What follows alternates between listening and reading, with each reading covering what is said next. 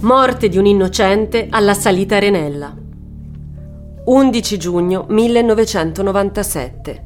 Silvia Ruotolo, casalinga 37enne, sta per rincasare nella sua abitazione di Salita Renella dopo aver preso suo figlio Francesco, di appena 7 anni, dall'asilo. Non fa però in tempo ad entrare che una pallottola la colpisce mortalmente, facendola cadere morta sotto gli occhi del piccolo e della sua prima figlia, che assiste a tutta la scena mentre è affacciata dal balcone. Silvia è una delle vittime involontarie collaterali di una guerra tra due clan rivali in corso da settimane al Vomero. Il delitto avviene in pieno giorno e alla scena, oltre due figli della donna, hanno assistito decine di persone.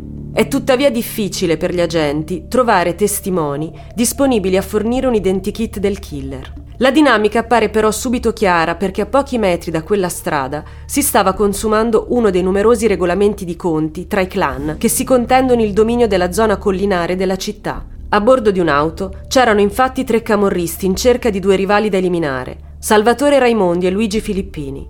E fu proprio mentre avveniva la caccia agli uomini che uno dei proiettili aveva centrato la testa dell'innocente signora Ruotolo. Dopo numerosi appelli da parte della famiglia di Silvia, si riescono ad ottenere alcune testimonianze e poco dopo viene arrestato uno dei presunti componenti del comando entrato in azione alla salita Renella.